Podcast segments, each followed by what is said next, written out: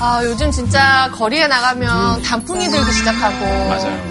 그리고 찬바람이 솔솔 불면서 이제 정말 가을이구나 느꼈는데 우리 스튜디오에 우리 의상에도 다 가을이 온 것 같아. 어? 저기만 여름인데요? 저기만 여름인데요? 봄인가? 선한데 아이스크림인데 어, 저만 봄 소품 의상을 입고 있네요.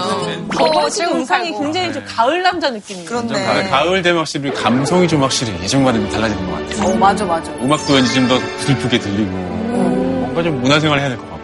아 근데 뭐 가을은 뭐니 뭐니 해도 뒤- 독서에 아, 아, 근데 아까 이제 이틀 동안 게임하면 밤새셨다고. 내가 이틀 전에 밤새 게임을 하다가 막 눈물을 흘리면서 너무 재밌어. 선수가 한심하게 안 봐요? 겁나 한심하게 하루 종일 게임. 스파이더맨 그것도 문화생활이잖아요. 책 보면서 저 분위기 깨는 것 같아서 죄송한데 수업 들어오라고 게임 얘기하고 저는 오늘 주제밖에 생각이 안 나는데 어떻게 너, 너 30초 전까지 게임했잖아. 아니 지금 진동이 계속 걸려 아, 은근 아니죠. 어? 은근 아니죠. 오늘의 게스트? 뭐야? 흡연자? 근데 담배 저렇게 담배를 아, 맞다. 심의 규정에. 뭐 어긋나는 거 아닌가요? 근데 다른 걸 수도 있죠. 하긴 담배가 아닐 수도 있어. 난 담배로 안 보이는데 난 사탕으로 보이는데. 네, 그림 어, 되게 근데 느낌 되게. 느낌 있다. 아래 디테일을 보면 그림 솜씨가 없는 분이야. 아니, 그럼 혹시 저거를 그리신 분이 오늘 게스트이신가요? 화가 혹시? 아, 화가이신 혹은 일러스트레이터일 수 있잖아. 안녕하세요.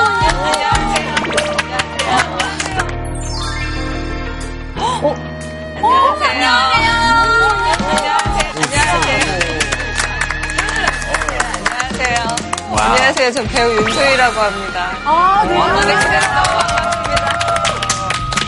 너무 의외 의 인물이 나오셔가지고. 갑자기. 아니, 너무 이 뒤에서 대기하는데 네. 너무 이 저의 미천한 그림을 너무 막 얘기를 해주셔가지고 아, 제가 나 뜨거워서 어떻게 몸둘 아니, 걸 몰랐었어요. 전혀 미천하지가 않고 너무 좋은데요. 직접 그리신 거예요? 네, 제가 전문적으로 배웠던 건 아니고 취미로 이제 아동미술학원을 좀 다닌 적이 있었거든요. 대박. 저 물고 있는 게 혹시 네, 맞습니다. 논란이 있었던 담배가 맞습니다. 네.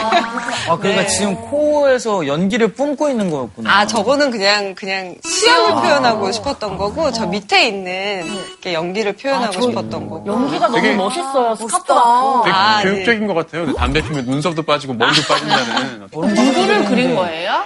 사실 어떤 특정 인물을 그렸다기보다는 제가 족발 가게, 족발 가게를 운영했던 적이 있었어요. 의외인데요. 네. 이런 의외의 모습이 많아요. 네. 많이 하시 족발 가게에 손님분들이 조금 남자 어르신들이 많으셨어요. 근데 그때 남자 어르신들께서 풍기는 이미지가 그런 분위기가 굉장히 좋더라고요. 고뇌하고 좀 이렇게 좀 그런 모습을 그리고 싶었는데, 지금 그 가게는 잘 되고 있나요? 네? 그 가게는 잘 아, 가게 제가 너무 힘들어서 3년 만에 접었습니다. 아, 그래도 진짜 족발 하나는 끝내주게 삶으시겠어요.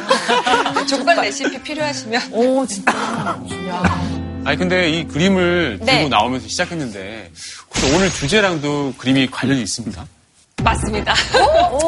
제가 제가 그러면 여러분들한테 이게 첫 번째 힌트였고요. 두 번째 힌트를 드리도록 하겠습니다. 아, 오늘 주제 힌트. 네. 오늘은 드디어 나오시는 건가요, 이분들? 이분들 못 나와 이분들 어떻게 모셔 뭐지? 이게 힌트가 있어요? 달 뭐야? 토끼 발 토끼가 약간 뭔가 좀 힘든 것 같아. 뭔가 되게 동양적인 느낌이다. 그러게. 사자충도 있고 호랑이도 지나고 되게 동양적이다. 아니 근데 느낌이 어때요, 다들? 그러니까 뭐 호랑이. 가- 예. 소나무 막 이런 거 보니까 굉장히 한국 토종적인 느낌. 안에 막 한국적이죠. 있고 그죠? 예. 아무튼 뭐 저희가 힌트를 통해 많은 추측을 해봤는데 네. 그럼 직접 뭐 선생님을 모셔서 얘기를 나눠볼까요? 예. 선생님 아이고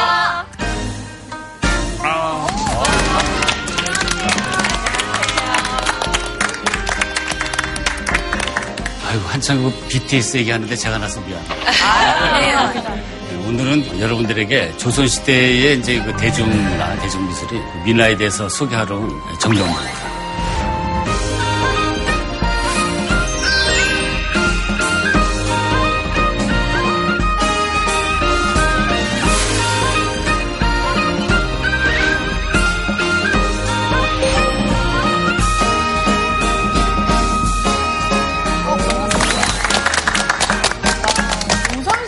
대 대중문화인 민화. 민화. 네. 만화가 아니고 민화인 거죠? 네, 민화. 그러면 방탄소년단 뮤직비디오 장면에 나온 것들이 민화예요, 저게? 토끼가 이제 저 달에 있는 거 그리고 또 이제 그 호랑이 그림은 그 이제 민화의 소재가 이제 들어간 거죠. 근데 사실은 방탄소년단이라는 이름이 우리가 사회의 어떤 그 억압이라든가 규제 같은 거에서 이제 어떤 그걸 반항하는 이제 그런 의미인 것 같은데 사실 민화가 그래요. 민화가 이제 어떤 정해진 어떤 규범이라든가 아니면은 가치라든가 이런 데서 근데 구애되지 않고 이제 벗어나는 어떤 이런 자유로운 그림이거든요. 그런 점에서 보면은 BTS하고 이렇게 공통된 점이 있어요. 제가 뭐 묻어가는 건 아니라 사실은 그런 측면이 좀 있는 것 같아요. 아니, 선생님, 건축학과를 졸업하셨는데, 네. 지금은 또 전공을 민화로 삼고 계세요. 이제 그 한국 건축사를 이제 공부하려고 이제 대학원을 진학을 했어요. 네. 그런데 이제 한국 해화사라는 강의도 이렇게 듣게 돼 있거든요. 제가 이제 운명적인 하여튼 만남이 되었습니다만은 여러분 잘 아시는 그 김홍도 이게 씨름 있잖아요. 네, 네. 그 씨름을 갖고 제가 씨름을 했어요. 며칠 동안. 그러면서 이제 그 찾은 게 뭐냐면 김봉도 씨름을 보면 이제 가운데에 씨름하는 사람이 있어요. 그러면 이제 구경꾼들이 주변에 이제 네 무리가 있거든요. 응원한 사람이 이제 놀래가지고 여기 이제 오른 칼을 이렇게 뒤에다가 짚었는데 엄지손가락 거꾸로 그린 거. 어, 그렇네요. 그리고 이제 그 무릎 위에 올려놓은 손도 거꾸로. 그린 거. 반대고 왼쪽 손도 반대고. 맞아요. 그래가지고 제가 그때 이제 기사 생활을 했는데 있잖아요. 기사에서 막 소리를 질렀어요. 야, 김홍도라 이 대가도 이렇게 이런 실수를 하는구나. 아, 네네. 초보 때는 남의 그 실수 이렇게 응? 아, 그런 거 뭐. 걸 제일 좋아하거든요. 저게 저희가 의도된 게 아니라 거죠. 실수예요? 그거를 이제 나중에 오주석 씨는 긍정적으로 봐서 그러니까 일부러 그랬다라는 이제 그런 설도 있지만 또 그때는 제가 실수를 봤어요. 그래가지고 그걸 신나게 발표했더니 그 이제 지도 교수께서 네. 굉장히 칭찬을 많이 해줬어요. 네, 네. 그래서 여러분 칭찬은 고래를 춤추게 한다는 말이 있어요. 네, 네. 제가 이제 거기 춤을 췄어요. 춤을 춰가지고 건축사를 하려고 그랬다가 회화사를 바꿔버린 거예요. 아, 이거, 이거 칭찬 때문에. 저때 칭찬받아서. 맞아요. 그래서 이제 칭찬받는 거는 저처럼 이렇게 인생을 바꿀 정도로 아주 흥분된 일. 아니, 근데 저 그림에서는 진짜 손이 반대로 돌아갔지만, 그 그림 때문에 선생님의 인생도 한번 싹 돌아갔네요. 이 정도 문명을 뒤바꾼 손이에요. 김홍도의 그 씨름의 손. 그러네. 예. 아니, 오늘 민화에 대해서 얘기한다고 말씀해 주셨는데, 이렇게 민화라는 용어는 저희가 많이 들어봤지만, 조선 시대 그림인 건지 아니면 정확한 정의가 어떻게 되나요? 우선은 그 제가 한번 거꾸로 한번 이제 질문을 드려보겠는데요. 조선시대 그림 하면 뭐 생각나는 그림이 어떤 게 있을까요? 뭐 추사 김정희의 세안도 아, 세한도 그 굉장히 아주 그 고상한 그림. 수업을 들었었습니다. 진경산수화. 김준선수와 전 저랑 이름이 같아갖고 진경산수화를 좋아합니다. 아, 진경산수화. 왠지 제 산수화 같기도 하고 그래요. 그 누나, 누나 어떤 그림이에요, 진경산? 진경산 산수화지 뭐. 네? 아, 수학적 그림인가요? 조선 시대 그림을 크게 이렇게 세 그룹으로 이렇게 나눌 수가 있어요. 그거를 이제 분류하는 기준은 뭐냐면 예. 그림이 이제 누구를 위한 그림이냐 이걸 따지는 거예요. 그러니까 왕과 국가를 위한 그림은 궁중해야예요. 네, 네. 사대부를 위한 그림은 문인하라. 그리고 이제 백성들을 위한 그림이 이제 민화인데 요새는 이제 백성이란 말을 안 쓰니까 귀여워. 그냥 대중의 그림 뭐 이제 이 정도로 새기면 될 것 같아요. 이렇게 이게 민화가 네. 색감이 이렇게 많은지는 잘 몰랐었거든요. 이 당시에도 이렇게 색감이 많은 그림을 그리곤 이거? 원래 우리나라가 예.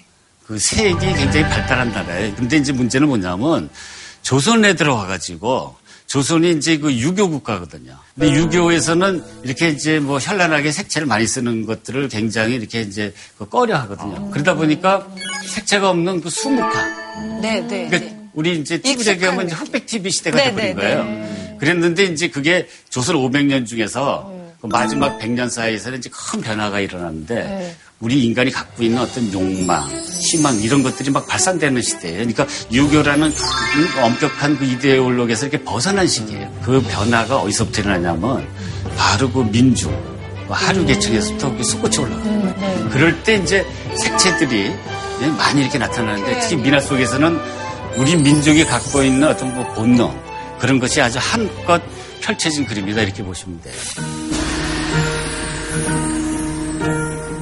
미나가 우리들과 제일 가까워야 할 그림이거든요. 실제로 지금의 현대는 대중문화 시대 아니에요. 과연 조선시대의 대중들, 그러니까 조선시대의 그 민중들은 어떤 생각을 했고 또 어떠한 예술 활동을 했는지 이런 것들을 우리가 공부를 해가지고 현대의 어떤 대중문화와 이렇게 연결시키는 이런 작업을 좀 많이 해야 될 거라고 저는 생각해요. 그런 점에서 민화 강의가 굉장히 중요하다고 생각합니다.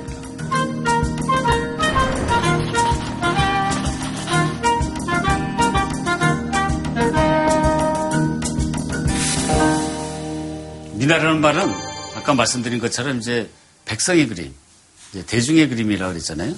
근데 이제 사실은 조선시대에는 미나라는 말을 안 썼어요. 조선시대에는 뭐라 했냐면 속하라 그랬어요.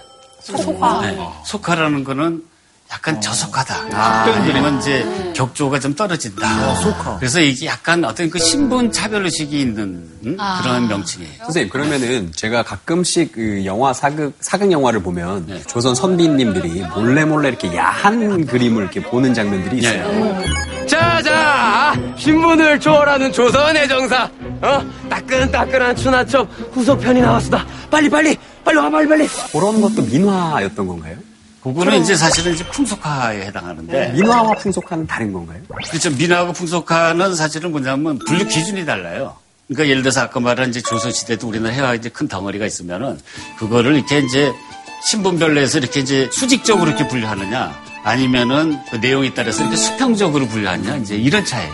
뭐 산수를 그리면 뭐 산수화, 꽃이나 무슨 아니면 새를 그리면 뭐 화조화, 그 다음에 이제 얼굴 그리면 뭐 초상화, 그리고 이제 일상생활 그리면 뭐 풍속화해서 그런 게 수평적으로 음, 내용에 따라서 우리가 이제 전문용어로 이제 모티브라 하는데 모티브에 따라서 이제 분류하는 거예요. 이거 미나 안에도 주제가 장르가. 다양하게 있는 거예요. 장르가 있는 거지. 우리가 그 속하라는 말에서 이렇게 느끼듯이 우리가 미나를 폄했어요. 이렇게 낮춰보고 네. 이걸 그 하찮고 사사하고 이렇게 이제 봤는데 네. 그걸 이제 일본 사람이 특히 이제 지금 소개하는 이제 야나기 문혜우 씨가 미나라는 말을 번역어지만 처음으로 이렇게 이제 시작을 했고 네. 그리고 또 그 미나의 가치를 높게 평 어, 높이 평가한 거예요. 그래서 이제 어떤 얘기를 했냐면은 조선 민화는 현대 미학 이론으로 해석이 불가능한 불가사의한 미의 세계가 있다. 이 그림이 세계에 알려지는 날이 오면 세상은 큰 충격에 빠질 것이다. 세상은 큰 충격에 빠진다. 오늘이 바로 그날 아닙니까? 큰 충격에. 그렇네. 이제 근데 그 일본 분이신데 사실 일본이랑 중국도 민화가 있었을 텐데 이 조선의 민화에 조금 더 특별함을 느껴서 이렇게 하신 뭐 차별화가 있나요? 미나는 없는 나라가 없어요. 그쵸. 어느 나라나 있겠죠. 그런데 이제 중국하고 일본 같은 경우는 그 지금 판화로 찍어요. 판화로 찍는 이유가 뭐냐면 그 대량 생산이 가능하죠. 우리 가격이 싼 거예요. 근데 우리나라만 네. 붓으로 그래요. 그러면 좀 그래도 상대적으로 네. 옆에 있는 나라들에 비해서는 좀 고급진 물건이 아니었어요. 핸드메이드. 그렇죠. 고급질 수밖에 없는 게 예를 들어서 우리가 이제 서울에 이제 민화 파는 어, 그 장소가 어디냐면은 여러분 그 광교예요. 광교 그 낙지 골목 유명한 데 있어요. 네네. 무교도. 그 옛날 이름은 이제 그 광통교인데 거기에 다리에다가 이제 미나를 걸어놓고 판 거예요. 그러니까 자판을 이렇게 펼쳐놓은 거죠. 이제 나중에 이제 거기에 시장이 형성이 되는데 거기서 이제 을지로 쪽에는 우리가 이제 서화포 서화전이라 그래가지고 이제 봉쪽으로 이제 그림 파는 가게가 이제 형성이 되고 그 다음에 강교 이제 건너편에 이제 종로 쪽에는 지전이라 그래가지고 이제 종이를 비롯해가지고 그림 그린 용구를 파는 이제 가게가 이제 형성이 되는 거예요. 거기서 한 5분 거리도 안 되는 지금 이제 그 을지로 입구역 있죠. 봐. 네, 네, 네. 거기에 도화소 화원이 있었어요.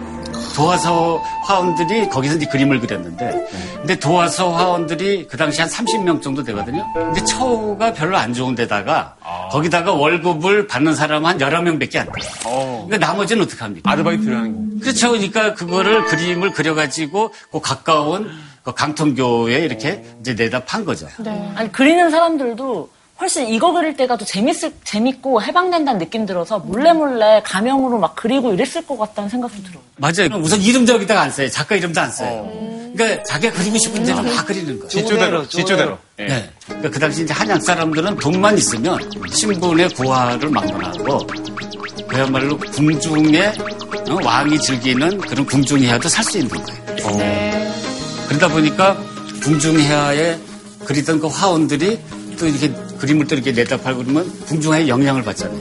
궁중해야나 그 문이라는 굉장히 폐쇄적인데 그러나 이제 민화는 하여튼 좋고 우리에게 도움이 되는 건 다 받아들여요. 그러니까 점점 그 영향이 뚱뚱해지는 거예요.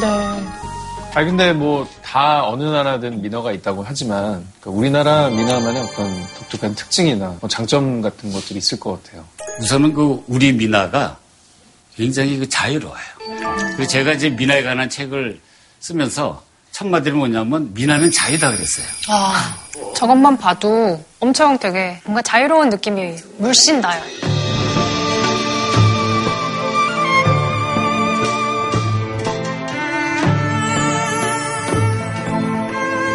엄청 자유분방. 일단 신선이 나오는 것 자체가 유교가 아니잖아요. 예. 맞습니다. 그러니까 이제 도교의 이제 신인데 지금 학을 타고 있고 그다음에 이제 재밌는 거는 뭐냐면은 무슨 호름 같은 걸 이렇게 부는 그 삼녀들이 있잖아요. 네. 근데 꽃이 자기 몸보다 이렇게 더 엄청 크죠. 크네요. 그러니까 어떤 이러한 꽃이 뭐 사람보다 적어야 된다 뭐 이러한데 어떤 제약- 그게 되지 않아요. 제약이 파격적이에요. 그래서 자유로운 이제 이런 그림이죠. 그다음에 우리가 또또 중요한 특징으로 이제 들을 수 있는 거는 야, 멋있다.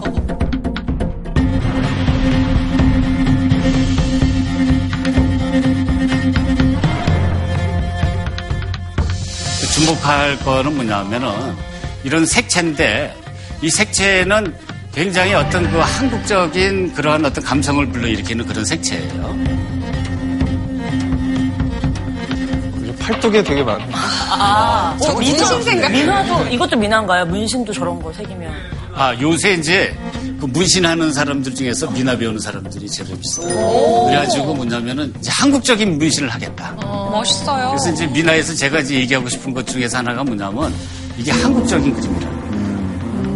그러니까 우리 그 민족이 응? 우리 민족이 어떤 삶 속에서 이렇게 우러난 그런 그림이에요.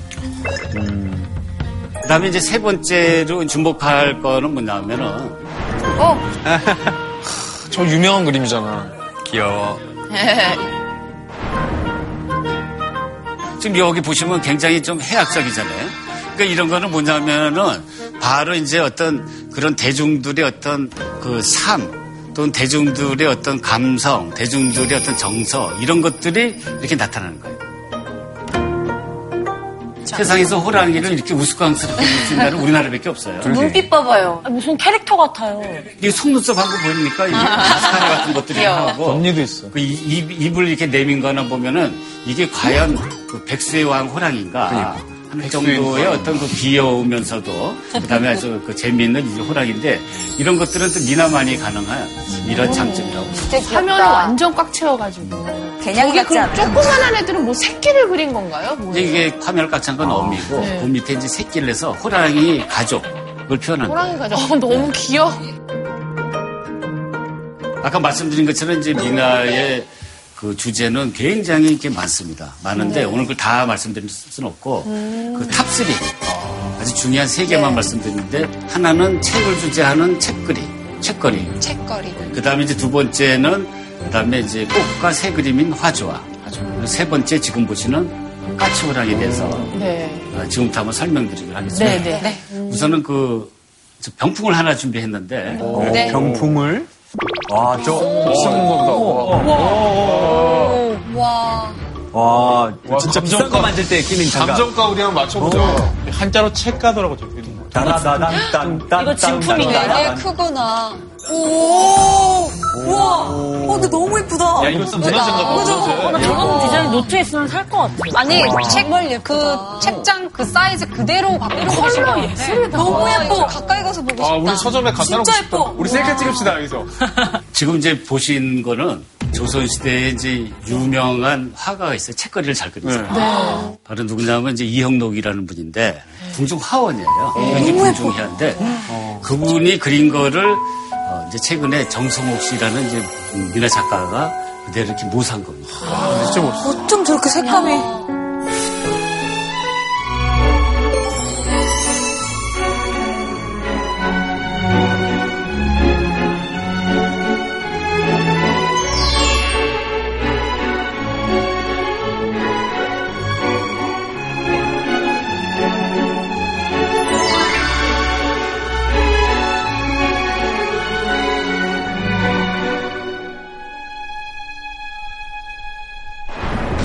그 시작하기 전에 책거리가 뭐냐?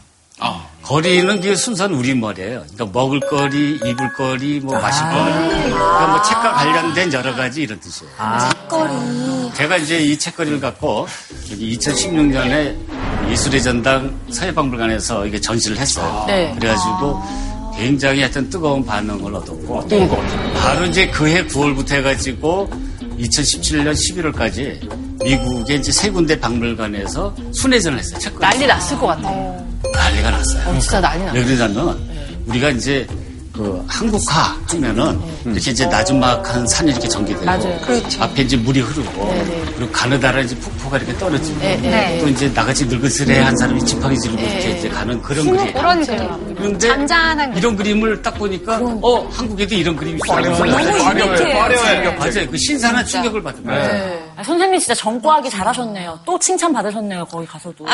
해외에서 또.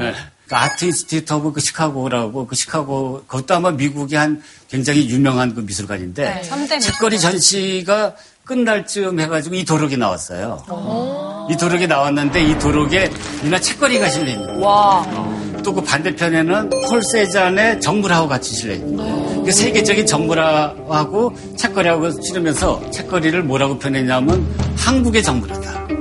그래서 우리가 그 책거리 전시가 미국 사람들이 어떤 관심의 대상이 될 그런데요. 정도로 정말 세계적인 작품과 억제를 나란히 한 거잖아요. 예, 맞습니다. 아니, 정작 놀라운 게 외국에서는 그렇게 반응이 뜨겁고 막 알아주는데 저기는 사실 아는 진짜 게 많이 몰랐네. 없었네요. 그러게. 그게 이제 왜 그러냐면은 우리가 전통적으로 갖고 있는 그 민화에 대한 그 편견이 있잖아요. 아까 말한 것처럼 뭐 속하라고 부르고 네. 뭐 이렇게 낮춰보고 폄훼하고 이런 편견이 아직도 계속이 되는 거예요.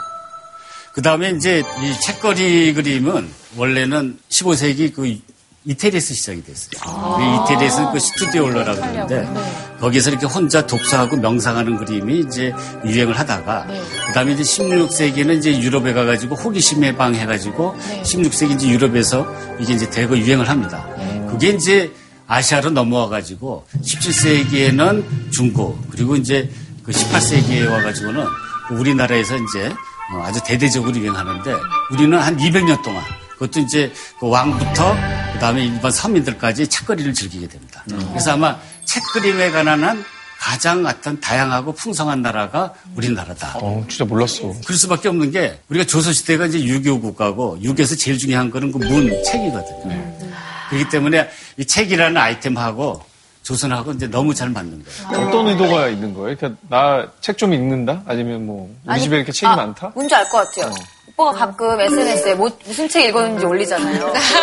지식 배틀 같은 느낌 아니에요? 많은 사람들이 공유하고 이게 자랑도 하시는 그러니까 어느 정도는 자랑도 좀 있는 것 같고 어느 정도는 좀 알리고 싶은 마음. 서재를 보면 본인의 취향이 이렇게 드러나잖아요. 뭐 꽃도 있고 병도 맞습니다. 있고 그런 것들이 취향도 드러나고 그 사람의 생활도 드러나고 그 사람의 모든 것이 다 드러나요. 근데 사실은 이제 그이 책거리가 처음 시작된 거는 약간 그 정치적인 목적으로 사용이 된 거예요. 여러분이 이제 그 좋아하시는 그 정조라는 왕이 있잖아요. 네. 그러니까 정조 때 이 책거리 그림이 시작이 되는데 정조가 그 워낙 그 학문을 좋아하고 아마 세계의 역대 왕 중에서 정조만큼 저서를 많이 남긴 사람이 없어요. 네. 그랬는데 1788년에 두 명의 이제 화원, 그 신한평하고 그다음에 이제 그 이종현이라고 그 당시 아주 뛰어난 화가예요. 이제 화가에게 이제 이러한 이제 그 지시를 하는데 정조를 제일 좋아하는 분이 딘딘, 딘딘 씨라고 그러는 것 같은데, 딘딘 씨 한번 좀 읽어봐 주시겠어요? 왕처럼. 그래.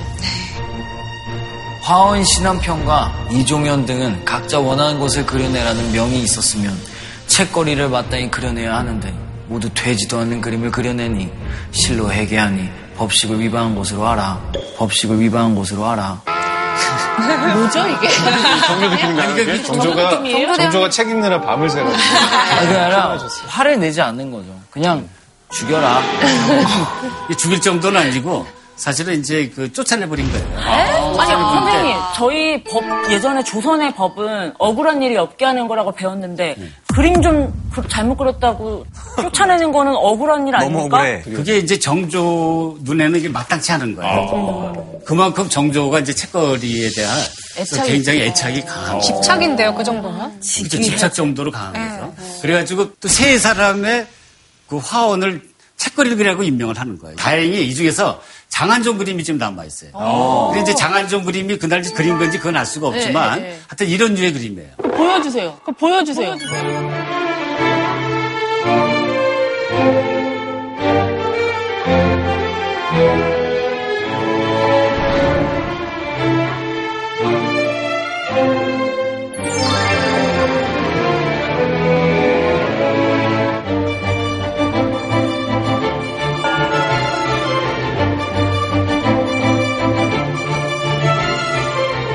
여러분 그 이 커튼 보입니까? 예전에 이제 장막이라는데 커튼을 왜 친지 아세요? 우리가 조선을 건국한 그 태조의 영정이 어진이 근데 거기 보면 커튼이 서 있잖아요. 이 장막이 서 있잖아요. 이 장막이라는 건 뭐냐면은 이거를 이 높이는 거예요. 그러니까 다시 말하면은 정조가 얼마나 그 책거리를 어? 그 애꼈습니까? 책거리에 집착을 하니까 아 예 장한종이라는 사람은 어떻게 합니까? 책에다가 그냥. 책, 책을 하기 전 높이 이렇게 들어 올린 거죠. 그래서 이런- 이런 식으로 아, 저 뒤에 그랬구나. 근데 이제 그리고 나서 3년 뒤 사회적인 문제가 생겼는데 그거는 뭐냐면 중국으로부터 들어온 그 카톨릭이에요. 그 천주교. 이건 세상을 현혹하고 그다음에 이제 백성들을 속이는 종교다. 그래서 이제 탄압을 하는데 그 문제를 뭐로 봤냐면 중국으로부터 들어오는 기독교 관련되는 카톨릭 관- 관련되는 이 서적의 문제라고 보거든요. 그게 이제 세상에 이렇게 퍼지면서 이제 신자들이 많아진다. 그래서 이제 그 책을 다 불사르게 해요. 카톨릭 사적뿐만 아니라 그 당시에 또 정조가 또 불만 있는 게 뭐냐면 명말천초의 그 잡서라고 불리는 굉장히 아주 통속적인 그런 책들이 있어요. 그것도 함께 못 들어오게 하는 거예요. 그러니까 그게 저희가 아는 문체 반정. 그게 문체 반정이죠. 근데 그 문체 반정 시작할 때 지금 여, 러분 보시는 것처럼 어자뒤에다가 어자뒤에는 원래 뭐 어떤 병풍이 펼쳐지는 거죠? 1월 오봉도. 1월 오봉도. 산도 있고. 1월 오봉도가 바로 이제 임금의 왕의 이제 건의를 상징하는 건데 그거를 이제 잠시 치우고 거기다가 책거리를 딱 이렇게 펼쳐놓어요. 그러면서 한 얘기가 예전에 정자가 이르기를 비록 책을 읽을 수 없다 하더라도 서실에 들어가 책을 어루만지면 오히려 기분이 좋아진다고 했다. 요즘 사람들은 글에 대한 취향이 완전히 나와 상반되니 그들이 즐겨보는 것은 모두 후세에 병든 글이다. 어떻게 하면 이를 바로잡을 수 있단 말인가? 내가 이 그림을 만든 것은 대체로 그 사이에 이와 같은 뜻을 담아두기 위한 것도 있다.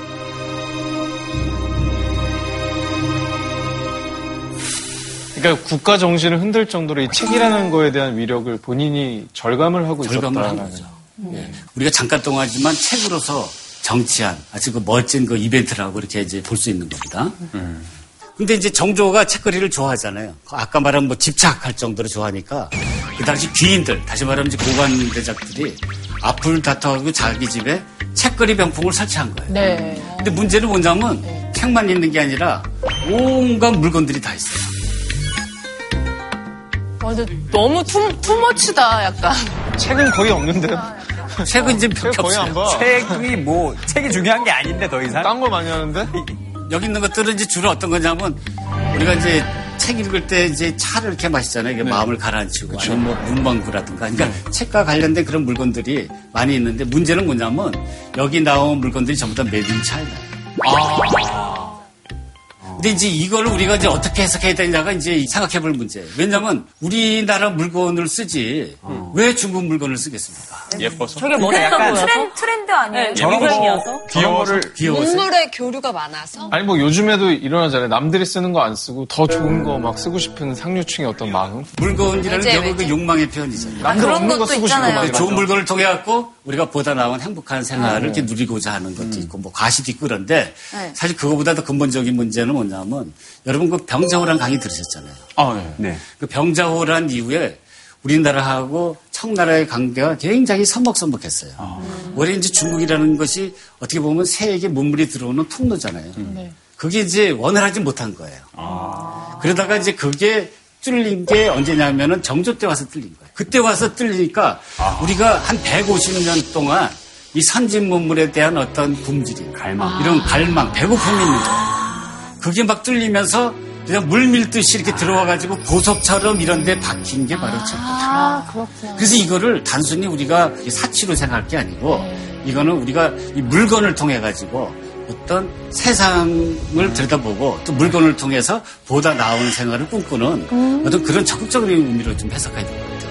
이게 왕실이랑 이런 사대부 사이에서도 굉장히 좀 뭐 유행하다시피 다들 앞다퉈서 이걸 했었으면 이 당시에 유명한 화가의 책거리에 유명한 화가는 뭐예요? 우리가 정조가 제일 아끼는 화가가 누군지 아세요? 김홍도. 화가 김홍도잖아요. 네. 김홍도가 책거리를 잘 그렸어요.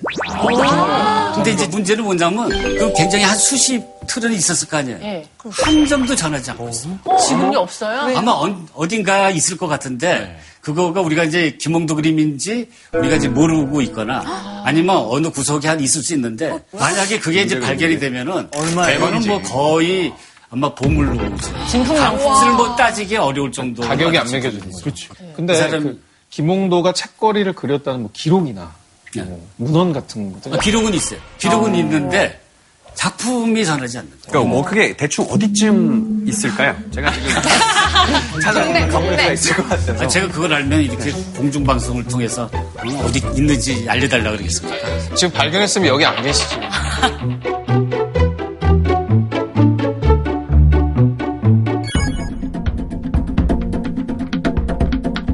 책거리 전시했을 때 가장 히트친 작품이 이게 호피장막도예요. 어머냐. 여러분 그 최정아 씨라고 유명한 그 설치 미술가가 있어요. 네, 네. 이 그림을 보고 엄청 센 놈이라고. 뭐 여기서 강한 에너지가 나오니까 좌우에 있는 거는 다 치워버리라는 거예요. 한 개만 딱. 하나만 넣는데 놀랍게도 가로 20m, 높이 20m의 큰 공간을 이 병풍 하나가 장악을 하는 거예요. 와, 대박. 그래서 이게 왜 장악하는가 하고 제가 이렇게 이제 들여다보니까 여기에는 표범의 그 가죽이 그려져 있는데 표범이 여덟 마리가 포효를 하고 있는 거예요. 아, 그 우리가 그 그래서 이제 이런 데서 어떤 그 강한 에너지를 우리가 이제 느낄 수가 있는데 이거는 이제 대개 이제 그 무인들 무인들이 이렇게 이제 좋아하는 거죠. 그런데 이제 이거를 갖고 있던 이제 주인공이 그 화가를 시켜가지고 여기다가 책거리 그림을 다시 그려달라고 이렇게 요청을 한 거예요. 원래 있던 그림에다가. 그리고 원래 이제 그 저기 표피만 있는 그림인데 거기다가 책거리를 거기다가 이제 집어넣은 거죠. 그래서 이제 저는 이제 추측한데 이제 이거를 소장하고 있던 분이 나는 그 이런 무만 잘하는 게 아니라 다 잘한다. 아, 그 문도 잘한다는 걸 한번 거예요. 선생님 저 책상 밑에 있는 게 뭐예요? 책상 밑에 있는 지우개. 게 이제 그 골패하고 그 마작? 마작. 마작 아니야, 마작? 마작 아니에요? 그러니까 요새 말은 이제 마작하고 비슷하지 그 당시 이제 마작이 없었으니까 그래서 이제 공부하는 틈틈이 이렇게 이제 뭐 바둑도 두고 또 게임도 좀 하고, 게임도 하고. 여러분처럼 요즘 나네 게임도 하고 책도 보고 적었습니다. 아 그래요? 게임도 하고 게임도 하고 그 책도 읽고. 은밀하게 게임을 하고 네. 겉으로는 책을 읽고 겉으로는 책을 읽고 네, 근데 진짜 매력 있는 것 같아요. 이 그림은 제가 처음으로 너무나 매력을 느낀, 그러니까 굉장히 어떤 본인의 욕망을 투영한 그런 그렇죠. 그림이에요. 그 당시에는 이제 무보다는 문의 시대잖아요. 그러니까 책이 권력을 잡고 있는 시기, 시대이기 때문에 거기에 대한 어떤 열망 같은 게 보이는 거죠. 네. 근데 이제 우리가 그 서민들에게 있어서 책이란 무엇인가 그걸 알기 위해서 제가 김홍도 풍속할 하나를 제 준비했거든요. 네. 제목이 자리짝이에요. 자이짝. 그래서 이제 그 아빠는 자리 짜고 그다음에 이제 엄마는 그 물레를 돌리고 있어요. 실매서. 근데 그 아들은 책 읽고 있어요. 그래서 그 아들이 자기 몸보다 더 큰 책을 읽고 있어요. 입이 좀 벌려져 있는 거 보입니까? 네. 그래서 만약에 이제 책 읽는 소리가 끊기면 엄마 아빠가 동시에 뛰더라고요. 그러니까 엄마 아빠의 보이지 않는 시선이 등 뒤를 향하고 있는 거예요. 감시의 연장이네요. 어 불편합니다 저 그림. 불편해. 근데 여기서 우리가 김홍도가 얘기하고자 하는 메시지가 뭐냐면 그 아버지가 쓰고 있는 그 모자 보입니까? 네. 여기에 그 해답이 있어요. 그게 뭐냐면 양반인데 가난해서 지금 잘 자고 있거든요. 맞습니다. 양반인데 과거에 떨어졌죠. 이거는 뭐냐면 방건이라든가. 아니면은 이제 뭐 정자간이라든가 뭐 이런 걸 쓰면은 아엠 양반, 난 양반이다. 근데 양반이 왜 이렇게 허드렛 일을 해? 그럼 뭐냐면은 출세를 못한 거죠. 그 출세를 못한 거죠. 그 한을 누구한테 푸는 거예요? 아들. 아들한테 푸는 거예요. 대리만족. 그래서 아들은 이제 계속 들리도록. 아들은 이런 그 가사 일에 지금 열애잖아요. 그래서 우리가 이걸 통해서 과연 책이라는 건 뭐냐? 이거는 출세의 상징이다. 그러니까 이런 시대의 책이니까 책 그림이 유행할 수밖에 없고 또책 그림이 아주 풍요롭게 발달할 수밖에 없는 거예요. 왜 저걸 저렇게 좋아하고 막 왕도 자기 뒤에 놓고 했는지 약간 이해가 되네요. 그렇죠. 네. 근데 서민들도 책거리를 했나요? 책거리 그림을 붙여놨어요? 그렇죠. 그러니까 이게 책거리 그림이 궁중부터 네. 그 왕부터 해가지고 서민들까지 온 국민이 다 좋아한 그런 그림이 됩니다. 서민들 책거리에 담겨 있는 또 어떤 그 현실적인 그 욕망이 있는데 그걸 우리가 이제 카드를 갖고 같이 한번 우리가 우와. 퀴즈를 한번 내고 아, SNSS 재밌어. 야 이게 약간 돌잡이 하는 느낌이네요. 네. 거기서 아무거나 하나 고르셔가지고 제일 마음에 드는 걸 고르셔가지고 과연 여기에 조선시대의 그 평민들은 어떠한 욕망을 담았는가 그걸 한번 좀 자유롭게 한번 말씀해 주시겠어요? 이게 다 평민들이 그린 그림이에요. 네, 그 민화 책거리에 나온 거. 어, 짠. 딘딘 골랐나요? 네. 의외다. 저는 이게 약간. 이 새가 어미새 같고 이걸 해서 자식한테 가져다 줄 것 같은 느낌이 들어서 뭔가 우리 엄마 아빠 엄마.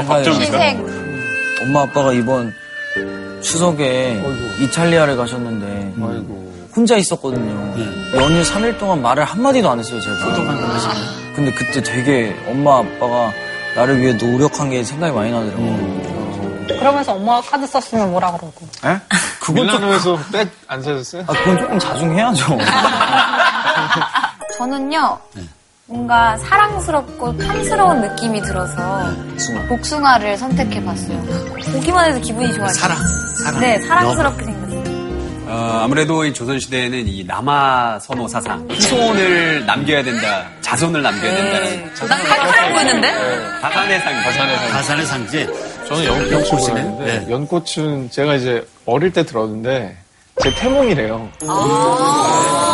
제 태몽이 연꽃이 가득한 호수에서 어머니가 뭐 발을 씻으시는 뭐 이런. 네, 그래서 저는 항상 연꽃만 보면 뭔가 제가 땡기고, 예, 그래서 연근도 좋아하고. 오, 되게 특별하네. 연꽃을 좋아합니다. 그래서 이제 정답을 제가 한번 어, 보여드리겠습니다. 와, 근데 어떻게 차이나는 클래스는 단 한 명도 이걸 안 들었냐? 그러니까 이 책은, 책은 아까 말씀드린 것처럼 출세고, 그 수박은 그 씨가 많아서. 그래서 이제 그게 다산이고, 밑에 것도 마찬가지예요. 그 다음에 이제 그 새는 그 물총새예요. 물총새가 한 번째 오면은 그 행시, 두 번째 오면 사시, 세 번째 오면 외시. 쭉, 네 번째 오면 쭉, 쭉 뭐가- 합격하는 거예요. 네 번째면 뭐가 되나요? 네번 없어요, 세 번까지. 네 번 찍으면 JTBC 합격. 그 연꽃은 행복이고 그리고 이제 복숭아는 이거는 뭐냐면 장수를 의미하는 겁니다. 우리가 그 미나를 또 어떤 분은 행복하라고 불러요. 왜냐하면 그 미나 속에 담겨 있는 그 소재들은 지금 보시는 것처럼 뭐 아들을 많이 낳게 하고 그 다음에 이제 뭐 출세를 하게 하고 그러면서 더 좋은 건 뭐냐면 또 오래 살게 하는 거예요. 아, 이제 그런 어떤 행복을 어, 기원하는 그 염원이 가득 담겨져 있는 게 바로 미나예요. 우리가 앞에 봤던 궁중의 책거리라든가 아니면 그 사대부들의 책거리하고 또 다른 느낌이잖아요. 미나 스타일. 아까 얘기했던 다산의 상징인 과일들이 되게 많이 있는 것 같아요. 딱 정면이 가운데 있죠. 네. 주인공처럼 한 거예요. 저기 그 오이라든가 아니면 여기 이제 가운데 있는 게 불수감이라는 과일입니다. 그 다음에 딸기, 그리고 이제 오른쪽에 있는 고추 이게 다뭐 상징입니까? 다산. 다산. 다 다산이잖아요. 다산. 재밌는 건 뭐냐면 책은 뒷전이에요. 왜냐하면 그러니까. 책은 받침으로 쓰이고 있잖아요. 네비밭춤처럼. 아, 맞아, 받침이야. 아, 사실 제가 대학교 때 이제 그 자취를 했거든요. 자취를 하면은 그 이제 라면. 을 끓이다가 급하면 책에다가 이렇게 그래서 맞아요. 근데 나중에 제가 이제 책으로 이제 먹고 사는 직업이 됐잖아요. 네. 그게 약간 제의식이 있는데 이거 보니까 우리 조상들도 이렇게 했단 말이에요. 이거는 뭐냐면 아들을 많이 낳아가지고 공부를 많이 시켜서 인류 대학을 보내라 이런 욕망이에요. 일단 제 생각에는 좋은 건 일단 다 일단 다 집어넣은 것 같아요. 그렇죠. 예. 그러니까 만사형통이 한마디로 했겠죠. 만사형통인데 뒤에 두루미도 있네요. 장수의 상징. 두루비도 살짝 있어. 두루미가 저기 왜 있어? 네가 거기서 왜 나오니? 십장생이잖아, 십장생. 그렇죠. 장수에서 학이죠, 학. 장수의 상징.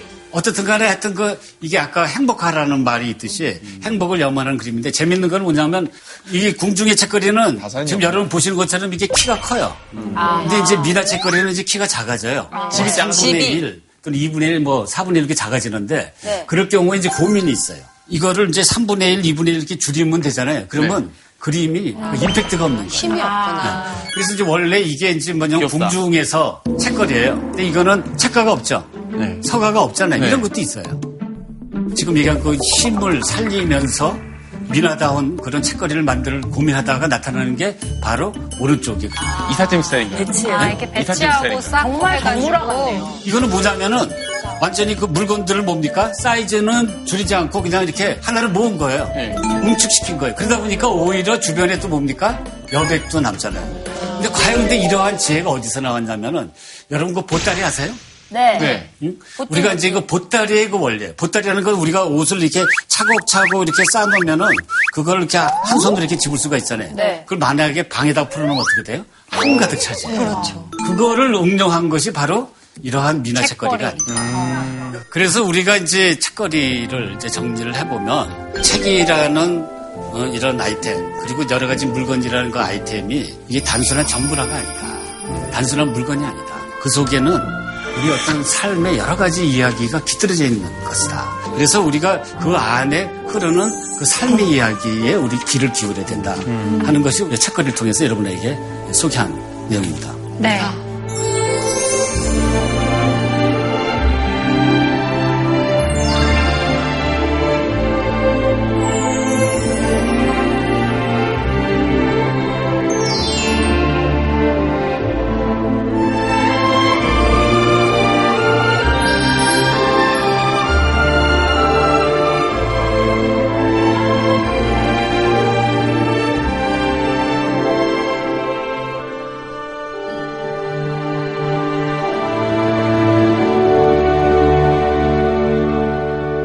우리가 예전에 그 조상들은 이 꽃이나 아니면 새나 이런 거를 전부 다 사람으로 봤어요. 그래서 우리가 이제 그 1728년에 이제 김천택이 지은 그 청구 영원 중에 그 편수대업에 그 모라는 꽃 중의 왕이에요. 그 다음에 이제 그 해바라기 있잖아요. 네. 해바라기는 밤낮 임금만 쳐다보니까 그 뭐예요? 춘신이고 영꽃은 아까 행복도 되지만 군자도 돼요. 국화는 은일사, 은일한 선비, 은관 선비고 매화는 가난한 선비라고 했어요. 그러니까 결국은 꽃은 다 뭡니까? 사람이다. 사람이에요. 그래서 여러분들이 이제 이러한 그 상징적인 의미를 하면은 꽃으로 보이는 게 아니라 이게 다 사람으로 이렇게 보이게 되는 거예요. 그러면 이제 제가 한번 퀴즈를 한번 내보겠습니다. 조선시대에 가장 많이 그려진 꽃이 뭘까요? 정답. 네. 국화. 정답. 매화. 난꽃. 네. 난꽃. 대南국조 사군자. 네. 그 그러니까 정답을 한번 볼까요? 번역을 사이트에서 꽃 이름만 이렇게 집어넣어 봤어요. 그랬더니 매화가 제일 많아요. 아, 2등 했어. 네, 아. 그리고 국화가 2등.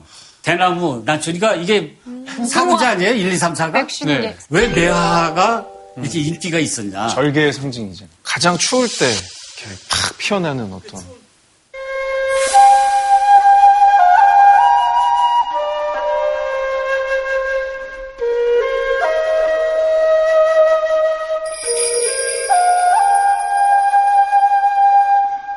유교의 어떤 이념에 맞는 꽃이 매화예요. 왜냐하면 그 매화가 상징하는 게 아까 뭐였습니까? 가난한 선비 또는 절개, 뭐 지조. 그러니까 꽃 자체의 아름다움은 그건 2차적인 문제예요. 그 꽃이 갖고 있는 그 상징성이 바로 그 조선이란 사회하고 이게 부합되냐 안 되냐 이걸 따지는 거예요.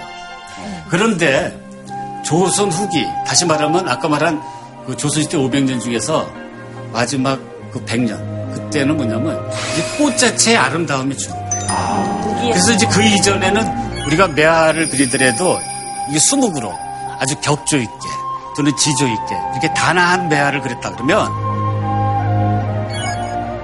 그다음에 이제 조선 그 후기에 와가지고는 아주 컬러풀하고 화려한 그런 매화를 그립니다. 그러니까 이 그림하고 그 어몽룡의 그 월매도하고 비교하면은 우선은 색채도 변했죠. 그리고 또 주변에 있는 여러 가지 소재들이 이렇게 막 흥겹게 다양하게 나타나고 뭔가 여기에는 그냥 흥치가 이렇게 느껴지잖아요. 그것도 자유로움이 느껴지는데 그래서 이게 샤갈 그림하고 비교를 해보니까 이게 영락 없는 조선시대 샤갈이에요. 예를 들어서 우리가 샤갈 같은 경우도 러시아의 어떤 공산주의가 싫어서 그 우리가 자유국가에 와가지고 자유롭게 이제 꿈과 이런 판타지를 이렇게 펼쳐내듯이 우리가 미나 작가도 마찬가지 아니에요? 아까 말씀드린 것처럼 오랜 기간 동안 유교라는 그런 이데올로기, 유교라는 이제 굴레 속에서 이제 해방되면서 자유롭게 이제 꿈과 그 사랑을 표현하는 이런 변화를 사실은 뭐냐면 우리가 미나 속에서 볼 수 있는 거예요. 그래서 여기 보면 이제 오색 모란이 이제 펼쳐지고 있는데 야. 이건 이제 궁중의 이제 모란 명품입니다. 근데 사실은 이 모란은 이 서민들의 미나뿐만 아니라 궁중에서도 이렇게 많이 그려집니다. 강렬하다. 모란 병풍을 이제 어떤 때 쓰냐면은 주로 이제 그 혼례 때. 아, 그러니까 우리가 네. 이제 결혼식 할 때 이걸 쓰고 그리고 심지어는 장례식 때도 이걸 썼어요. 우리가 예를 들어서 지금은 장례식 때는 그 슬픔을 상징하는 국화꽃을 이렇게 하잖아요. 예전에는 국화꽃이 아니라 어떤 삶의 즐거움, 행복, 부귀를 상징하는 이걸로 그 죽음을 축복을 한 거예요, 오히려. 다음 생에서도 이게 행복하게 영화를 살아라. 누리면서 부귀 영화를 살아라. 누려라. 이제 이런 얘기가 되겠죠. 그 다음에 이제 우리가 미나로 모란을 한번 보여드릴게요. 근데 여기 보시면 미나에서는 훨씬 더 분위기가 좀 밝고 명랑하지 않아요? 네. 새가 이렇게 논일고 그 다음에 또 뭐도 있습니까? 이 괴석이라는 이, 그 바위도 있어요. 근데 이 괴석이라는 게 굉장히 중요합니다. 왜 중요한지 아세요? 모란의 상징이 뭐라 그랬어요? 북이라고 그랬잖아요. 괴석은 뭘 상징하냐면 장수. 장수를 상징하는 거예요. 오래 잘 먹고 잘 살아라. 이게 이 부기를 오랫동안 뭡니까? 유지해야 되잖아요. 그러니까 결국은 우리가 모란의 가장 필수품은 뭐예요? 바로 뭐냐면 이런 개석이라는 이런 바위예요. 그래서 이제 두 응? 모란하고 개석이 이게 찰떡궁합으로 세트처럼 함께 나와 저런 거. 집에 하는 근데 여기 있는 새들이 다 한 쌍씩 있어요. 네, 맞습니다. 다음 그림 한번 볼까요? 우리가 미나 속에서는 전부 다 쌍쌍이 짝을 이뤄서 이렇게 나타나는데 예를 들면 지금 하늘에 두 마리 새가 날고 있는데 이거는 뭡니까? 이거 원앙새예요. 그 원앙새가 거의 뭐 고개하듯이 서로 이렇게 사랑을 나누고 있는데 문제는 그 밑에 있는 모란도 짝을 짓고 있어요. 쌍쌍이로 표현되고 있고 그 다음에 맨 밑에 보시면 이거는 아까 말한 괴석인데 괴석. 괴석도 지금 뭐 하고 있습니까? 해요. 있는 거 보입니까? 진짜 괴석도 짝이 있는데 진짜. 외로워가지고. 지수가 너도 있을 거야. 예. 이게 이제 우리나라 그 화조화의 이제 중요한 특징이에요. 그리고 이거는 이제 뭘 의미하냐면 어떤 그 부부 간의 그 화합 이런 걸 굉장히 중요시 여기는데 심지어 이제 어떤 그림까지 나타나냐면 다음 한번 그림 한번 볼게요. 어우 이쁘다. 여러분 그. 토끼 이쁘죠? 표정이 토끼에 있어요. 보시면은 토끼의 그 왼쪽에 있는 토끼가 그 오른쪽에 있는 토끼를 향해서 애교를 떨고 있죠. 네. 어, 두 토끼 눈에서는 막 꿀이 흐르고 있어요. 보입니까? 그런데 야기의 짝은 어디 있습니까? 꽃 아닌가요? 꽃, 꽃, 맞습니다. 이게 무슨 꽃이냐면 모란 꽃이. 모란 꽃이 뭐, 무슨 모양으로 돼 있어요? 나비 모양으로 돼 있어요. 그러네. 그 정도로 우리는 짝에 대해서 이렇게 집착을 하고 짝을 되게 중요하게 생각하네. 그러니까 어디 있으면 뭐 싱글이다 그러면 뭐 애인 없다 그러면은 계속 막 맺어주려고 그러고. 뭔가 그 선조들이 예전부터 우리는 음과 양의 그 밸런스를 굉장히 중요시했잖아요. 그래서 민화들을 보면은 굉장히 짝이 있고 뭔가 음과 양의 밸런스를 좀 많이 맞추려고 노력을 했던 것. 같아요. 그 해석이 맞겠네요. 라고 생각을 해- 해봅니다. 똑똑한데? 그러니까 상상 해보는 거죠. 칭찬받았으니까 이제 또 어떻게 길을 한번 틀어보자. 민화의 길로 가자. 민화길로 저기 저가 이제 주제자로 들어가. 근데 요즘 명품 브랜드에서 저런 꽃 모양, 새 모양, 저런 거 되게 요즘 디자인 많이 나오거든요. 많이 하죠. 요새 제일 잘 나가는 거 그 알레산드로 미셸이라는 그 디자이너가 이제 그런 디자인들을 막 보여주는 것 같아요.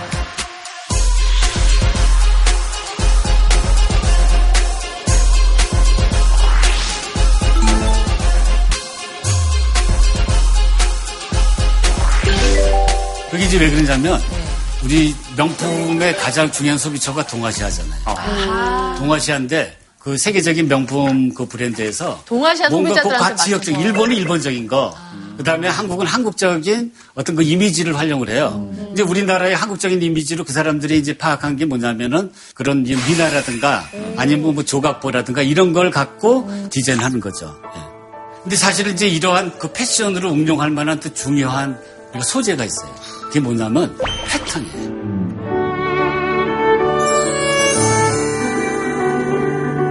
여름에 이제 전시를 하는데 가장 사람들이 좋아했던 패턴이 이 패턴이에요. 근데 이거는 뭐 무슨 꽃인지는 정확히 몰라요. 어떤 사람은 뭐 감자꽃이다. 어떤 사람은 뭐 동말풀이다. 뭐 이렇게 얘기하는데 그러나 이제 중요한 거는 뭐냐면 이름 없는 꽃, 이름 없는 꽃을 갖고도 이렇게 아름다운 디자인을 만든다는 게 굉장히 중요해요. 이거를 이제 디자이너들이 이제 활용하면 되는데 지금까지는 전부 이제 그 서양 것을 주로 관심을 가졌어요. 그런 한국적인 디자인의 패턴 또는 한국적인 이미지가 미나에는 아주 즐겨해요. 이거를 가지고 먼지를 털고 기름칠을 해서 그다음에 세계인의 기호에 맞게끔 음? 하면은 이거는 앞으로 그림 속에서도 K아트의 어떤 붐을 우리가 이제 일으킬 수 있지 않나 저는 그렇게 생각합니다.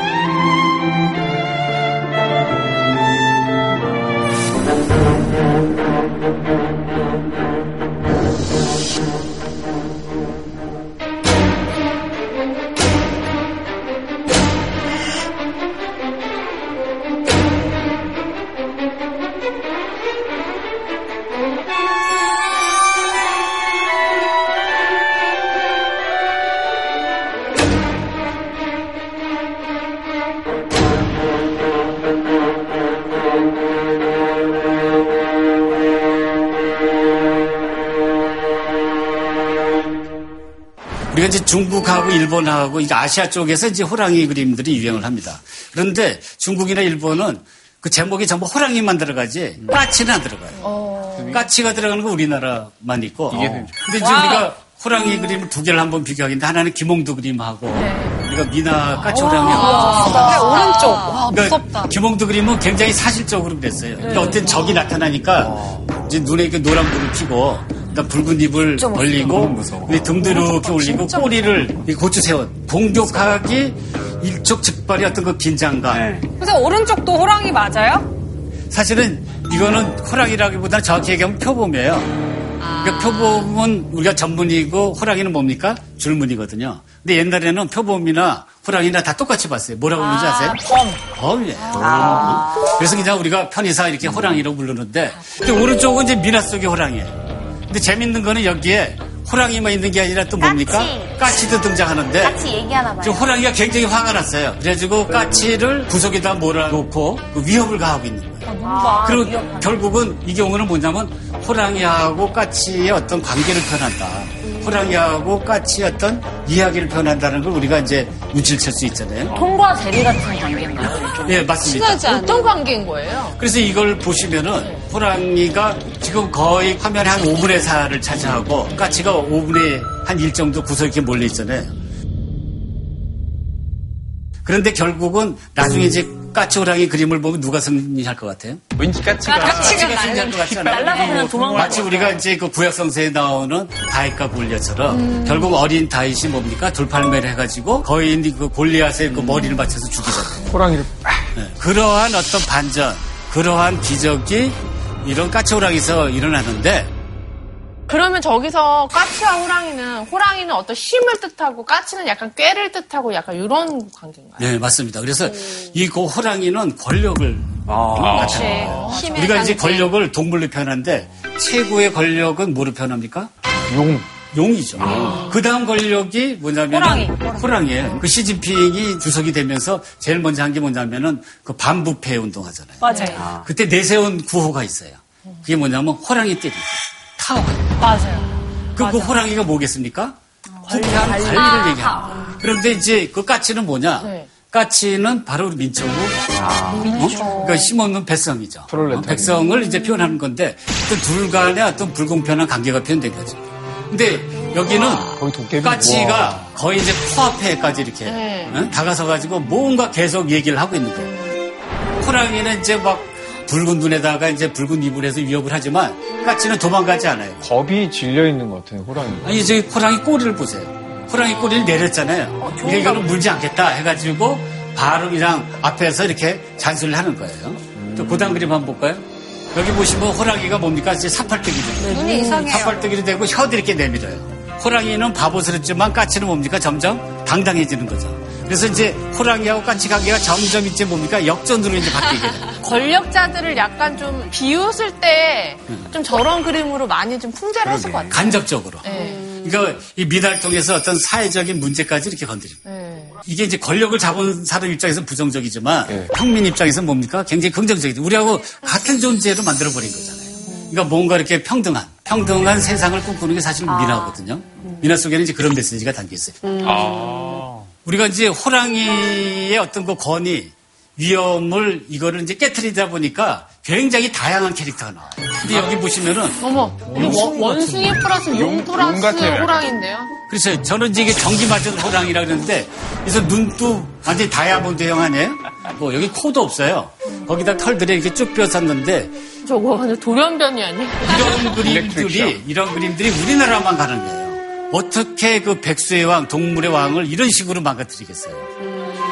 점점 더좀 과감하게 그려진다는 생각이 드네요. 그렇죠. 근데 오히려 호랑이가 실제로는 무서운 동물이니까 그림에서는 무섭지 않게 그림으로써 좀 실, 그런 호랑이에 대한 두려움을 완화시키는 효과도 있었을 것 같아요. 그게 이제 우리의 민화의 가장 중요한 어, 특징이에요. 그, 그 미국의 그 미술사학자인 그 존 코벨 교수가 있어요. 이분이 뭐라 그러냐면 한쪽에서는 사람들이 호랑이에 막 잡혀 죽어가는 그런 실제 상황이에요. 그런데 그걸 그림 속으로는 무시무시한 맹수에 대한 존경심을 뒤집어가지고 우수한 호랑이로 표현해내고 있는 거예요. 그러한 어떤 그 반전, 그런 것이 한국 미술사의 클라이막스다.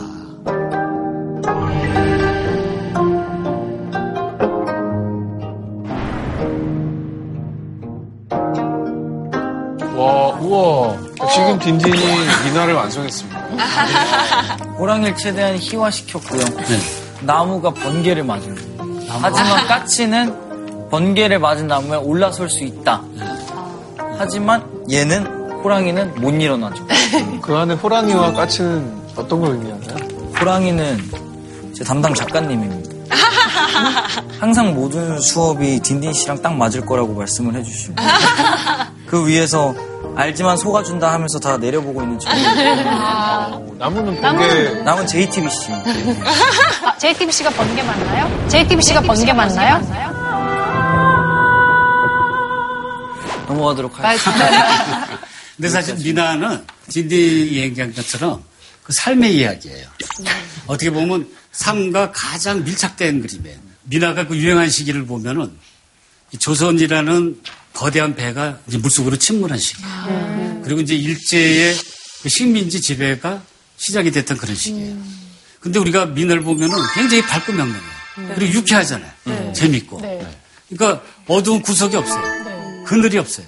그래서 저는 이게 바로 뭐냐면 우리의 역사를 지탱하는 긍정적인 에너지다. 민중들이 이런 밝은 장소로서 이 꿋꿋하게 이렇게 지켜줬기 때문에 우리가 다시 또 거기서 이렇게 대산할 수 있었다. 그래서 우리가 암울한 역사 속에 유쾌한 그림, 그게 미나다. 이렇게 이제 그 정의를 합니다. 우리가 조선시대에는 속하라고 해가지고 그걸 우습게 보고 폄훼하고 이렇게 낮춰봤지만 지금에서는 그게 보석 같은 존재예요. 그래서 우리가 이런 가장 한국적인 이미지 그리고 또 이런 현대적인 이미지의 이 미나를 잘 우리가 그 활용을 해가지고 그야말로 이제 예술 속에서도 미술 속에서도 어떤 BTS 같은 어? 이러한 이제 작가가 나와야 되지 않느냐. 또 그런 것이 제 오늘 강의의 목표이기도 합니다. 진짜 우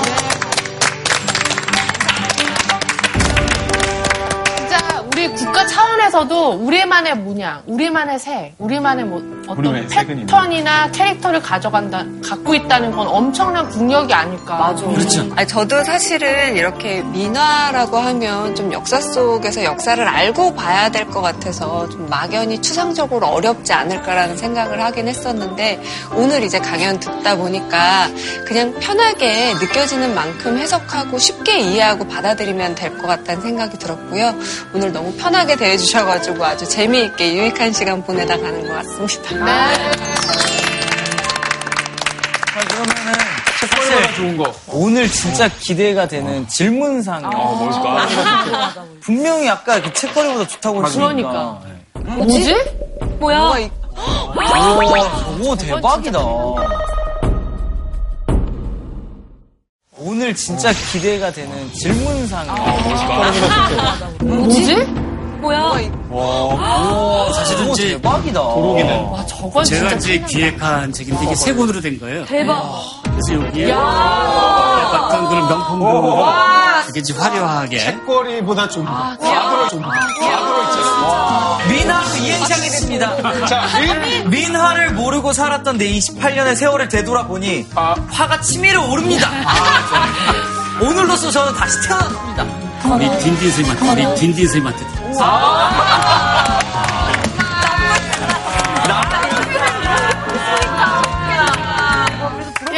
민 민망합니다. 화 화이팅.